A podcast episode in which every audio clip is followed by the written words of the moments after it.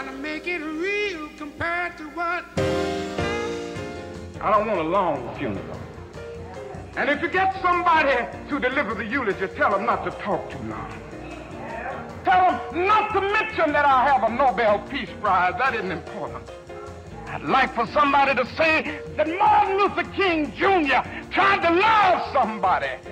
Yes, if you want to say that I was a drum major, say that I was a drum major for justice. Say that I was a drum major for peace.